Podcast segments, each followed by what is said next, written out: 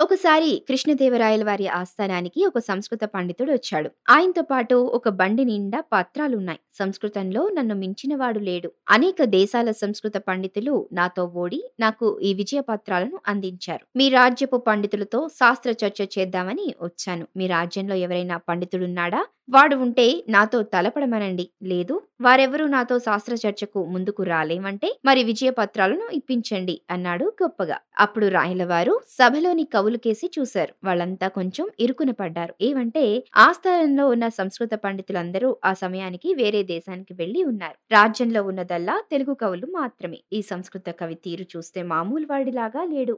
ఊరికే చర్చించేందుకు ఓడేందుకు రాజ్యానంతా ఓటమి పాలు చేసిన అపకీర్తిని మూటగట్టేందుకు ఎందుకు అని అనుకున్నారు. అప్పుడు రాయల వారు వారి సంశయాన్ని గుర్తించారు. సభలో కూర్చున్న తెనాలి రామకృష్ణుడు కేసి చూశారు. అప్పుడు రామకృష్ణుడు ఇకిలించాడు. రాయలవారు తల పంకించారు.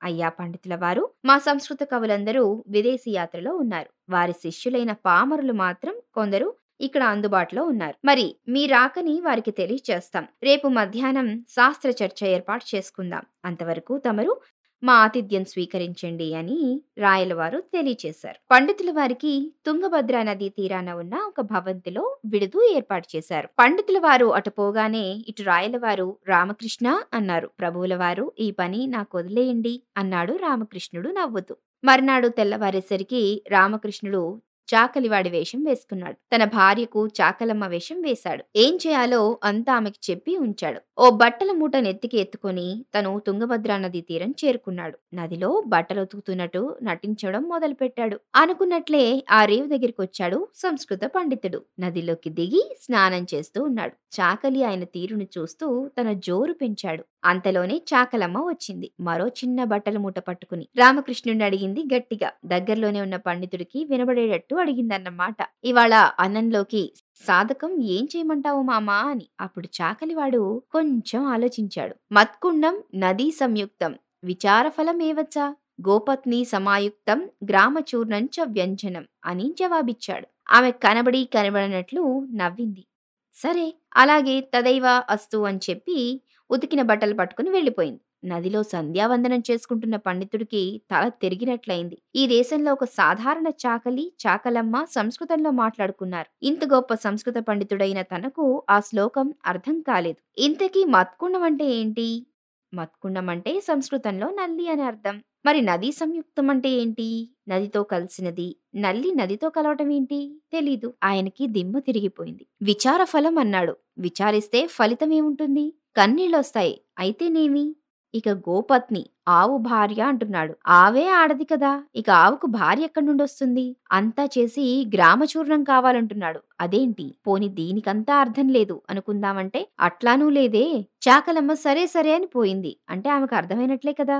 ఆలోచించి ఆలోచించి మతిపోయింది ఆ సంస్కృత పండితుడికి. ఈ రాజ్యపు చాకలివాడి శ్లోకమే తనకు అర్థం కాలేదు. చాకలమ్మకు అర్థమైనంత నాకు అర్థం కాలేదు. ఇంకా రాజుగారి దగ్గర పనిచేసే పండితులతో నేనెక్కడ గెలవగలను? అనుకున్నాడా పండితుడు. రామకృష్ణుడు చూస్తూ ఉండగానే ఒక నిశ్చయానికి వచ్చినట్లుగా బయలుదేరి భవనానికి వెళ్ళి మూటములు సర్దుకుని నగరం విడిచి పారిపోయాడు. మర్నాడు సభలో రాయలవారు అడిగారు ఏడీ పండితుడు అని. విడిది పరిసరాల్లో ఎక్కడా లేడు. చెప్పారు భటులు. వేరే నగరానికి వెళ్తున్నానని చెప్పి ఉదయాన్నే వెళ్ళిపోయాడు. వింటున్న రామకృష్ణుడు నవ్వాడు. రాయలవారు ఏంటి రామకృష్ణ? నువ్వేదో చేసినట్లున్నావు అన్నారు మర్మగర్భంగా. లేదు నేను కాదు. ఇదంతా చేసింది మత్కుండం అని కథంతా చెప్పాడు రామకృష్ణుడు. రాయలవారు నవ్వి ఇంతకీ శ్లోకం మాకు కూడా అర్థం కాలేదు. ఏంటి దీని కదా అని అడిగారు. రామకృష్ణుల వారు ఆ సంస్కృత పండితుడిని పరిగెత్తిచ్చినటువంటి ఆ శ్లోకం అర్థం చెప్తున్నారు. మనం కూడా తెలుసుకుందాం. మత్కుండం అంటే నల్లి నది అంటే ఏరు నల్లి ఏరు కలిసి నల్లేరయింది.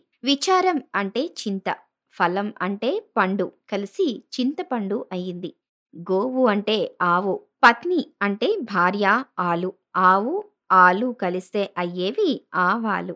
రాయలవారు కడుపుబ్బ నవ్వారు. మరి ఇంతకీ గ్రామ చూర్ణం ఎలా చేస్తారు? అన్నారు. ఏమీ లేదు. గ్రామం అంటే ఊరు.